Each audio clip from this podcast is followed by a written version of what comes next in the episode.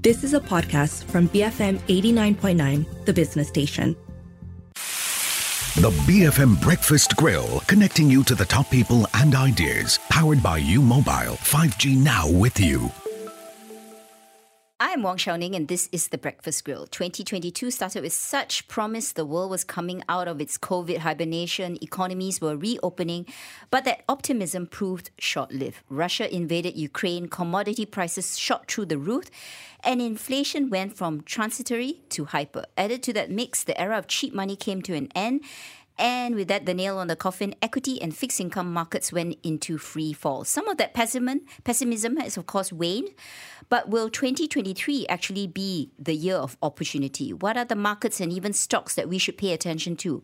For answers, we'll turn to our regular guest on our biannual Breakfast Grill Outlook, Anand Patnukarden, Head of Regional Equity Research at Maybank Investment Bank, and Patrick Chang, Chief Investment Officer at Equities ASEAN at Principal Asset Management. Thank you for coming in again, gentlemen. I could be mean and start with who was right and wrong when we last spoke. But let's just start with twenty twenty-three and the economy. So, Anand, I'll start with you. Bull or bear? Will this year be better for Asian markets than last year? Uh, we are relative bulls for twenty twenty-three. Uh, and there are a couple of reasons for that. I think we see G D P growth slowing this year, of course. So we're going from eight percent uh, forecast for twenty twenty-two to four percent uh, in twenty twenty-three. But G D P growth is not the whole story. I think there are a couple other things that will drive the market higher this year. So just three things. One is the political situation is a lot more stable. So I think the political risk premium for the market will steadily come off uh, through the course of the year and, and support higher valuations. The second thing is corporate earnings growth, we think, will be actually quite strong in twenty twenty-three, despite the G D P slowdown. So we're looking at a market earnings growth of about sixteen percent, uh, quite chunky. Mm. A lot of that is uh, due to the Chukai Makmo effect. Obviously, that, that has depressed the base in twenty twenty-two. But we see, you know, uh, good momentum in a lot of big cap sectors like telcos, uh, utilities, uh, banks in particular as well. Uh, and the third thing is, I think, you know, we are seeing thematics like supply chain relocation uh, really taking off. I think that's going to be a structural thematic for many years to come. And Malaysia is seeing its fair share of benefits from uh, investments being relocated out of China into the region, especially Malaysia. And that will lift uh, our G D P uh, profile as well. Okay, what about you, Patrick? Do you agree with Anand, or is this where you start popping up caveats? Uh, no, I'm a big bull on uh, Asia, as you know, and uh, finally I'm right, as you said, on China. Uh, and so if you I, wait long enough, every investment might be right unless it goes bust, right? Yeah, but I think I think there are what we call uh, our view is that we're starting to see some silver linings uh, in the market, right? Um, and of course, uh, the bogeyman out there is inflation in the U S, and and also this recession fears that we talk about in developed markets, but. Um, I do believe that, uh, you know, we do believe that, um, you know, Asian markets this year is going to be in a sweet spot. Um, I hate to use the word decoupling, mm. uh, but if you've seen that in early November up until December itself, China has started to outperform uh, based on the fact that, you know, uh, the zero-COVID policy has been lifted. Uh, a lot of policy has been made in the right manner, faster than we anticipated. Initially, we thought that this will come probably after Chinese New Year, but obviously the new uh, administration in China itself, post the Party Congress, has made very measured positive uh, uh, moves towards making sure that the decline in the growth that we've seen over the last twelve months have uh, started to improve. Now, having said that, I don't believe that uh, in the first quarter itself, because of uh, the removal of zero COVID in China itself, we are going to see an acceleration in terms of number of uh, uh, cases mm. in China, and that could dampen uh, growth. But I think looking forward to the next six to nine months, uh, we're hopeful that China will lift all boats across the region, and that will create that kind of sentiment towards uh, E M as well, right? Mm. Uh, so I think based on those uh, uh, uh, facts, you know, uh, we are kind of positive on Asia.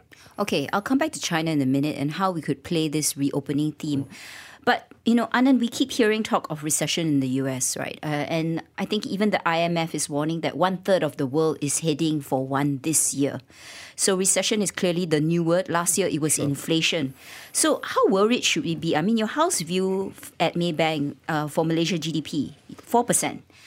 But what if the global recession turns out to be prolonged and deep, Anand? Then what happens to the Malaysian economy? What are the levers we can pull to push ourselves out of a, a slowdown? Yeah, okay, so to start with, we do expect sort of a technical recession uh, mm. in many parts of the developed world, including the U S, uh, in twenty twenty-three. But our overall G D P growth expectation, uh, say for the U S, uh, E U, uh, is still positive for twenty twenty-three. So maybe have one or two quarters of negative growth. Uh, and that's inevitable, really, given the pace of interest rate increases, uh, given uh, the inflation shock uh, to consumers in these economies.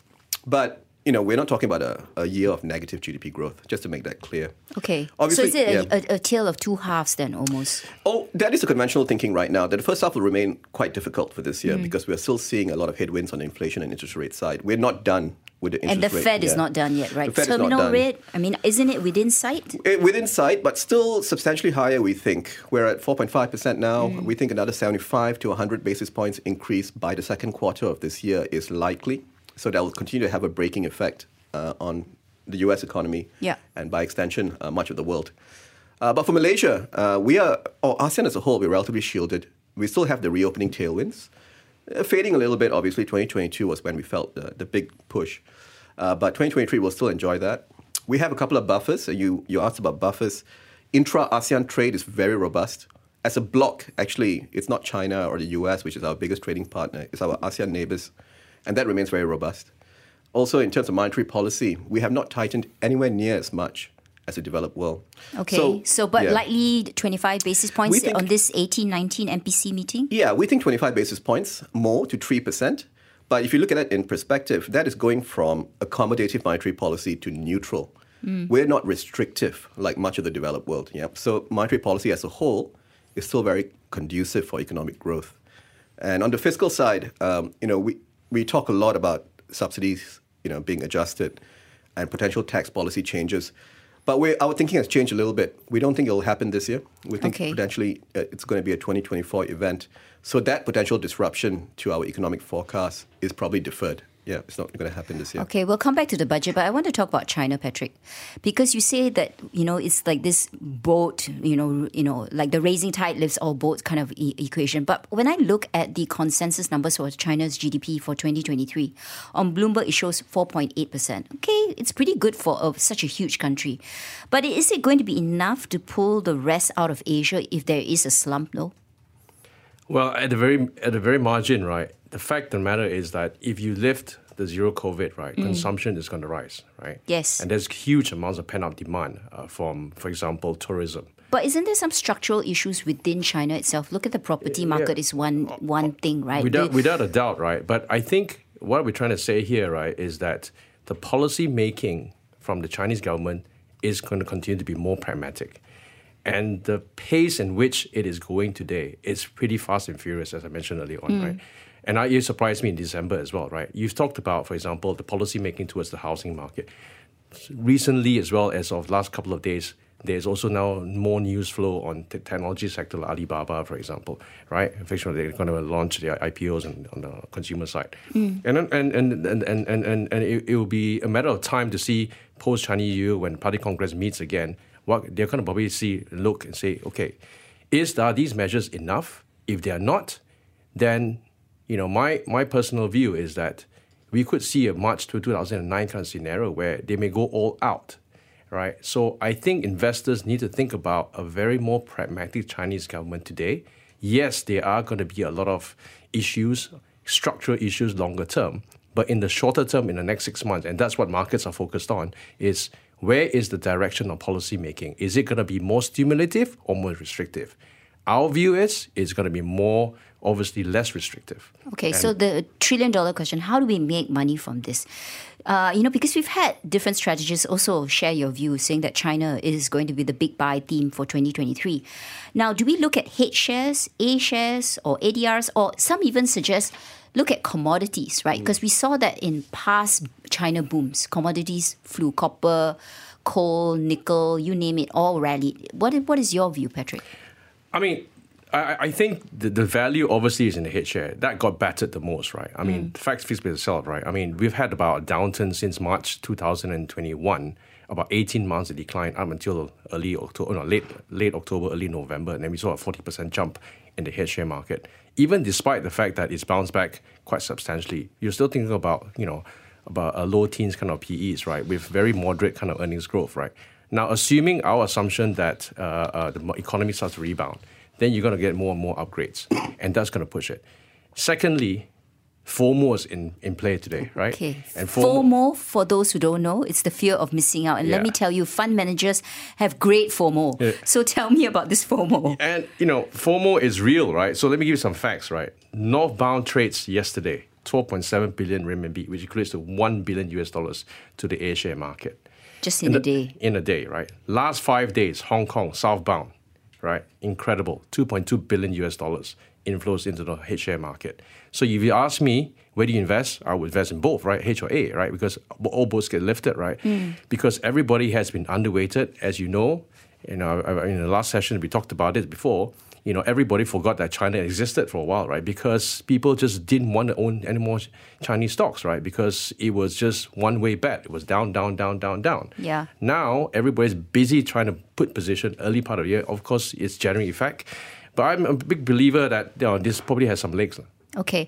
So, Anand, under your coverage, what are the proxies to this China reopening theme that you might want to suggest? Yeah, I mean, the irony here is, I mean, China reopening is great for the region from a macro perspective. You know, mm. tourism, investment, um, F D I, trade, uh, it's all very beneficial for, for ASEAN. But whether it's good for ASEAN cap- capital markets or equity markets in particular, I'm a bit you know, divided on that. Oh. Yes, there are some stocks which will do well. Mm. These are mostly the transport aviation stocks. Yeah, M A H B, Air Asia come to mind. Maybe some tourism plays. Um, like Genting, perhaps. Like Genting. The usual suspects. Mm. Uh, you probably can get much better exposure to a tourism thematic for China in Thailand as compared to Malaysia. But the point is this. Uh, as Patrick mentioned, capital flows are important when it comes to market performance. So you may have a, a nice market, but if the flows are not in your favor, the market will underperform. So ASEAN has outperformed on a relative basis for the last eighteen months. Yes. Yep. A lot of we've attracted a lot of safe haven flows into the region because the rest of the world looks terrible, including China. What has changed now is China looks a lot better going forward. So it's going to be sucking out a lot of capital from okay. the region. And that could impact equity market performance in ASEAN. I think, I think this is probably going to be just a phenomenon, just to add to that point, right? Mm. That this is going to be an, a phenomenon for the next three to six months when all the flows go into China. But at some point in the second half, or maybe the second quarter, right, where, for example, you know, Indonesia or the Vietnam of this world has decelerated in terms of performance, then there's going to be a lot of opportunities for investors out there to think about it. Because ASEAN as a financial uh, uh, hub, you know, uh, as well as a destination for capital flows, is still in, in infancy. We only saw a very muted kind of inflows last year. And I think that continuation of that flow will continue over the longer term. Okay, we're going to continue this conversation in a minute, gentlemen, because on The Breakfast Grill this morning is our panel consisting of Anand Patnukarden, Head of Regional Equity Research at Maybank Investment Bank, and Patrick Chang, Chief Investment Officer, Equities, ASEAN, Principal Asset Management, both here to give us their views for Asian equities in twenty twenty-three. After the break, let's look at what might make money in this region, B F M eighty-nine point nine. You are listening to The Breakfast Grill, brought to you by U Mobile. five G now with you. B F M eighty-nine point nine, welcome back to The Breakfast Grill, where in the hot seats this morning are Anand Patnukarden, Head of Regional Equity Research at Maybank Investment Bank, and Patrick Chang, Chief Investment Officer, Equities ASEAN at Principal Asset Management. Before the break, can you make money from the China reopening theme? And the answer seems to be yes. But I want to continue our conversation on investing regionally, looking at the ASEAN markets, right? And I think we'll start with Singapore because that was the clear outperformer last year. A positive return of three point five percent in U S dollar terms. It was the only market that did well, actually, uh, in positive territory. So will it continue to be the outperformer this year? Patrick, I'll start with you. Are you a Singapore bull or bear? Does that investment thesis continue into twenty twenty-three? Um, I think... Um Singapore has outperformed simply because the financial sector did well. Okay, right? So it's the banks. It's just the banks, right? And I think the banks will hold up for a while, right? But for I think, a while, okay. That makes me worried. Why just for a while? Because ultimately, if you have expectations that the Fed will going to pause in terms of rate hikes, then obviously the tailwinds in terms of net interest margins and all that uh, mm. will will be behind you, right? And obviously there will be a lot more value opportunities out, outside of Singapore, right? So I'm a firm believer that uh, obviously you're going to get some yield plays in a very, very credible yield plays in uh, in Singapore, like the REITs, for example. I think that's going to be a very good opportunity out there. Uh, so I think I will, I will look into the REITs, right, because that has been battered down quite substantially. Yes. Um, and that gives investors both uh, long-term growth as well as income, right? But if you look at it, if you look at the Singapore, uh, what's con- you know the the stocks within, let's say, the S T I, a lot of them have regional exposure, right? And actually some of them are good proxies to China, property companies, for example. So is Singapore another way to play this China reopening theme if you pick selectively? Um, yes and no. I mean, yeah, you can you can buy some selected gaming companies and all that, right? But you can also buy that in Malaysia, right? Yeah. You know, and and, and, and you can also buy like uh, Anand Patnukarden, you know, you can buy proxies to uh, the the uh, reopening in, in tourism in, for example, in Malaysia or Thailand, yes. Right? So I, I think there's going to be a lot of other opportunities out there for, for reopening. So it's just a relative thing for you, perhaps. Okay, so yeah. Anand, do you share that same view? Are you optimistic on Singapore? Uh, I'm a more neutral to slightly more optimistic. Uh, mm. I think the banks have legs. I mean, we, if one sector we like across ASEAN is financials. I think okay. valuations-wise, uh, in terms of earnings momentum, uh, you know, net interest margins, uh, fairly robust given interest rates have moved up. We are seeing deposit competition coming in now, mm. which will erode some of that uh, N I M gain. But crucially, credit costs have been very well behaved across ASEAN, despite you know all the pressures on the economies over the last. Well, uh, they just pay you guys less, but uh, yes. yeah, yeah. I'll take out my boss after this uh, call. But you know, the, the crucial thing you mentioned is U S dollar terms, right?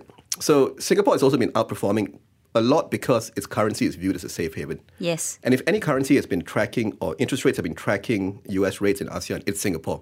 They have no interest rate policy. The interest rates just track uh, U S rates. So they tightened monetary policy using the currency. Yes. So that has been a big boost in terms of returns in U S dollar terms for investors in Singapore. Will that fade in twenty twenty-three? Uh, probably not in the first half. I think Singapore will continue to be a safe haven sort of attraction, or the Sing dollar at least. But beyond that, when we see uh, you know Fed rates peaking uh, and the interest rate cycle turning, uh, then probably I think Singapore's performance will start to uh, sort of wear off a bit. Okay, yeah. So where would the money go within ASEAN, assuming that the money stays in this region? Of course, I know, Patrick, you're thinking it's all going to China, guys. It's not going to stay in ASEAN. But if you look at the rest of the region, so Jakarta was down five percent last year. Thailand was down four percent. Malaysia, the worst, uh, nine percent. This is all in U S dollar terms. So will other regional markets continue to outshine us this year, Patrick? Which of the ASEAN markets look very interesting to you? Or maybe yeah. it's even Vietnam. Uh, my my my our call on, on ASEAN, and if there's any market that we want to increase our exposure in, it will be Vietnam, right? Um, Vietnam today is trading at single-digit P Es, huge amounts of growth. It has a liquidity crunch, but I think we're past the worst from right yeah. here. Um, and I do believe that if you take a more longer-term view on the structural story that's happening in Vietnam, you know, whether it's going to be the view that, you know, they're going to be net beneficiaries of uh, foreign direct investments, you know, a very, very young population that's going to consume and so forth, right? Uh, this is an opportunity that you don't want to miss, all right? And so what we saw over the last couple of months um, uh, is that we have net inflows from the foreign side and net outflows from the local side, which tells me that the locals are capitulating and the foreigners are taking a longer-term view. So I do believe that if you want to invest in a very growth-oriented market in ASEAN, this is one market. Obviously, the long-term play in ASEAN as well, the other market, which is correcting, like you rightly point out, is Indonesia. Mm. Now, Indonesia is a very, very interesting market because three hundred million people, commodities, yeah, right? Absolutely, right. So that that is a, that's going to be an interesting play maybe in the second half of, of this year after post this current correction that we had. But, you know, these are all very cyclical, early cycle plays. And so if you believe in the recovery that we think about in twenty twenty-four globally, post the kind of Uh, uh, rhetoric that we're hearing in terms of recession and so forth. For the record, we are not a big believer that the U S is a given in terms of recession this year, most likely for the third quarter of this year. Mm-hmm. Uh, right. So so I do think that if that happens, then you're going to get a cyclical recovery in twenty twenty-four. Uh, so I think this is going to be a very interesting space to be in, uh, especially in ASEAN, like Indonesia and Vietnam. And of course, the rest of uh, Southeast Asia, like Malaysia and and, and and Thailand, which are net beneficiaries of, you know, the commodity boom as well. Yeah, but it's a relative game, right? So we might not perform as well as them. But Anand, do you have a different view? What ASEAN markets get you excited?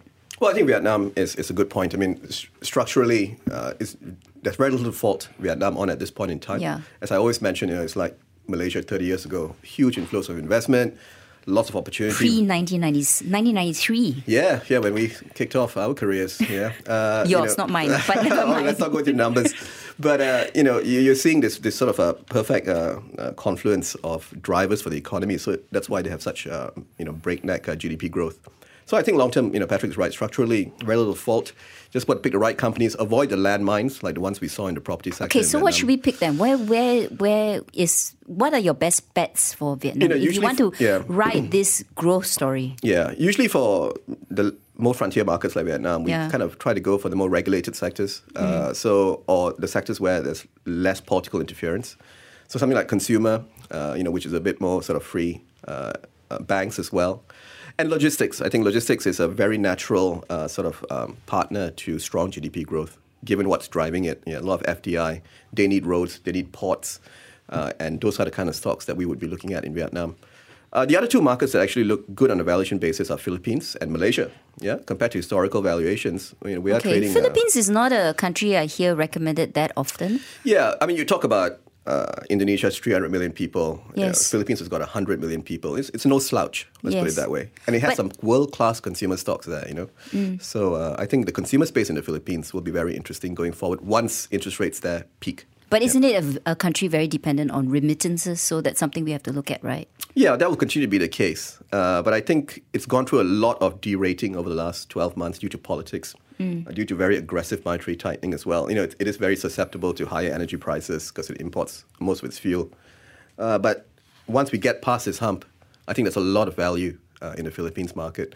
And that could be a sort of surprise performer in twenty twenty-three. Okay, so gentlemen, we have to come back to Malaysia, right? Uh, we have to talk about it. And, you know, some would say there's a new dawn in this country. We have a unity government. Uh, we have a new Prime Minister, Dato' Sri Anwar Ibrahim, who also is our finance minister. Good for markets, Patrick? I think so. Um, but I think we the caveat is that I think we need to go through a few hurdles first. Um, and obviously the budget, you know, politics and so forth, all that, you know, the first one hundred days is very, very crucial, right? Yes. But if you take a view that, if you take a longer term view, probably post six months down the road, right? Um, I do, be- we do believe that, um, you know, markets are pricing in very muted. I, I disagree with uh, Anand in terms of sixteen percent earnings growth. I think our, our, our assumption is that core earnings is only pricing at about two percent earnings growth. We have about Ooh. thirteen percent E P, uh, thirteen P E, right? Basically, mm. risk premiums are way too high, which means that if the current administration is able to execute on some of the policies, which is the easy wins, for example, fixing labor issues and all that kind of stuff, and maybe even fixing our fiscal issues, then I think the risk premiums may start to drop. If that happens, you're going to get P E re-rating back to the normal rate. So we are about one and one to a half standard deviations below the norm.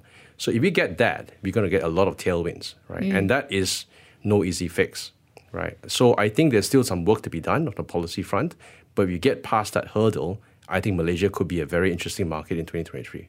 Okay, we have a minute left before we go to news, Anand. But what do you think about this new administration? Do we have, you know, what are your expectations from it? Is it going to be a re-rating, a cause for re-rating for the F B M K L C I? Yeah, you, you said good. I, I would say it's better compared mm. to what we've had for the last two years.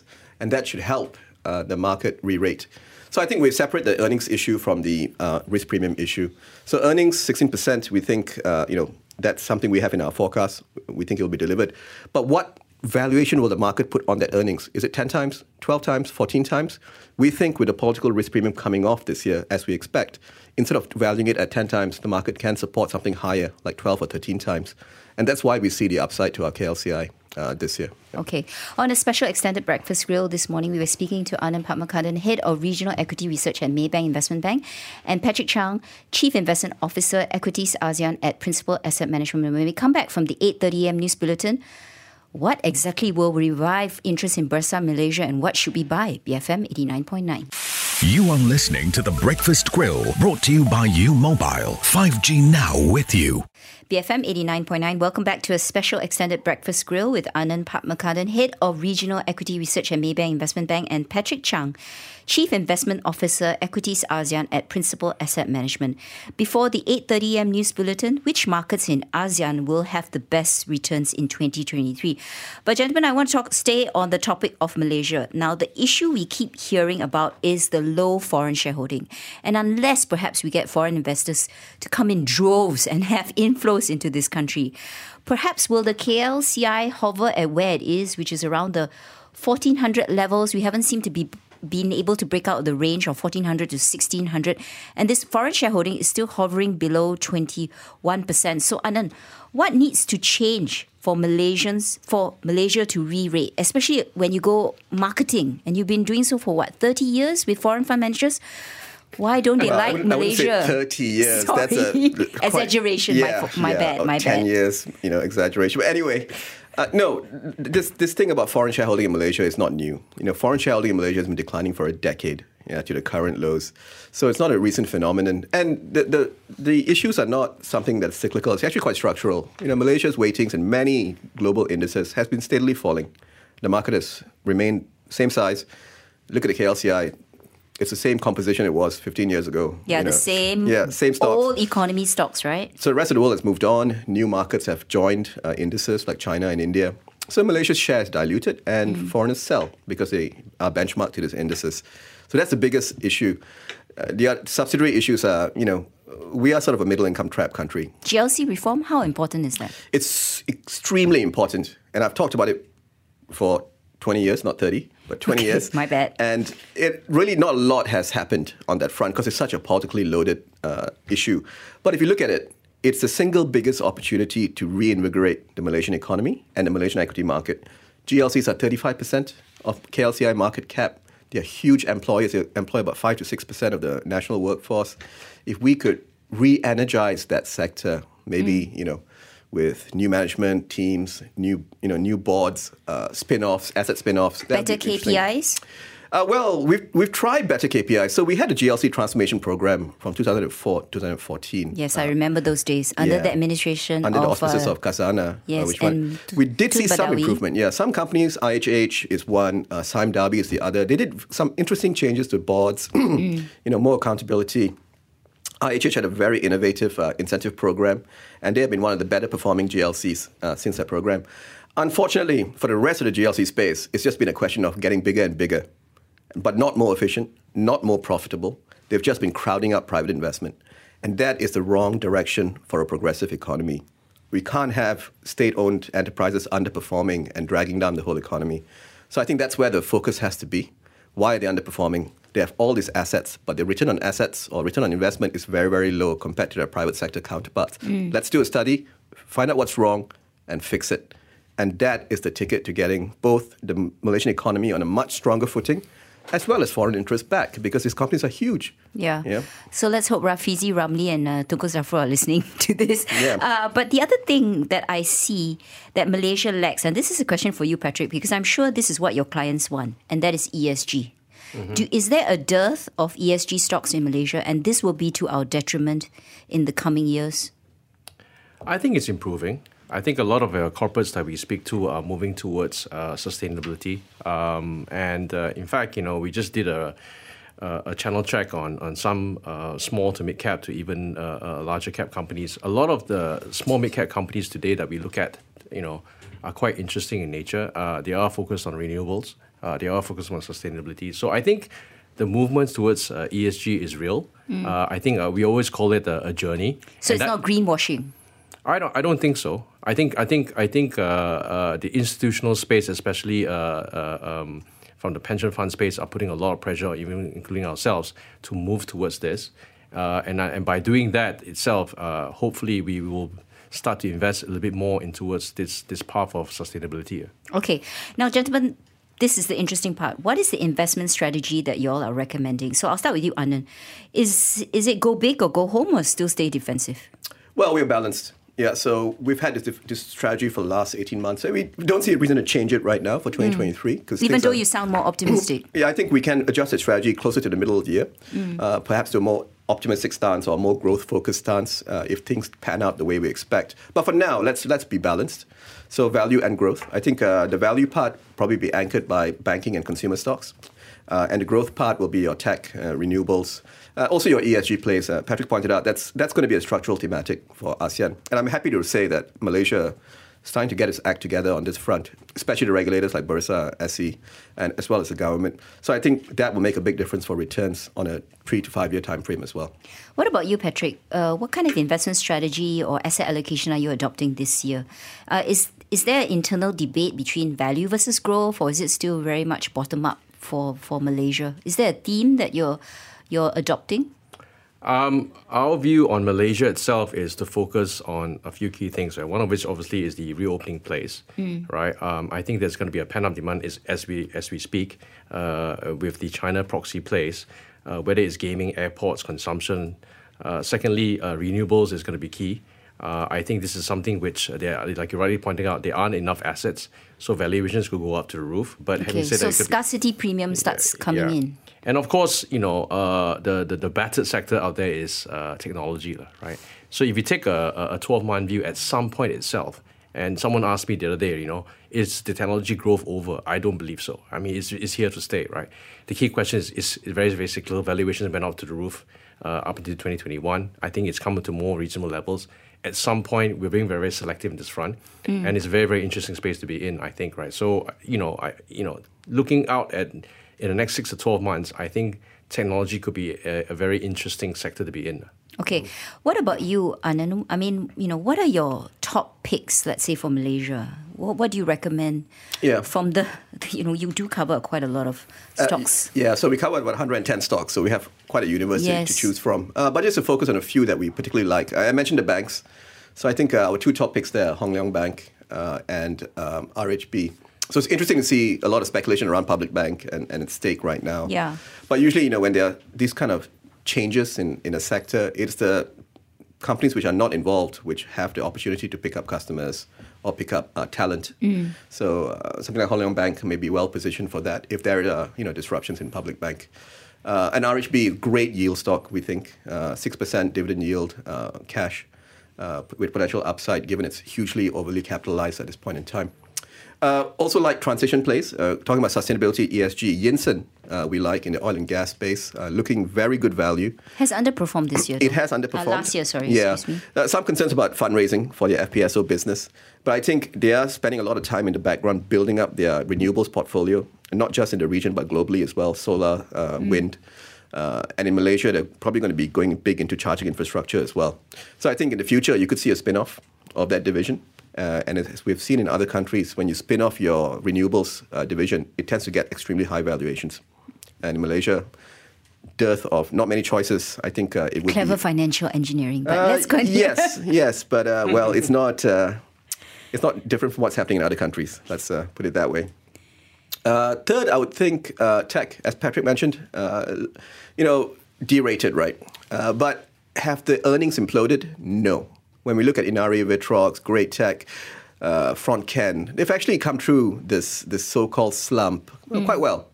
Uh, they remain very well run, net cash balance sheets. So I think in tech, you should be uh, quite heavily weighted as well. So those would be the three areas, financials, transition plays like Yinsen, and tech, uh, where we, uh, to end off, uh, just to go with what we have got right as well, uh, gloves remain underweight. Okay, so avoid it like the plague still. As we have for the last twelve months, yeah. So average selling prices not set to improve. China still going to be a big threat. Those are still of uh, yeah. things to be concerned about? Yeah, see, when China is involved, it's not just that you're a big threat, but also an unknown threat. We don't okay. know how much capacity they'll ramp up because their thinking on these things are quite different. It's not just about return on capital. It's also mm. about market share and dominance.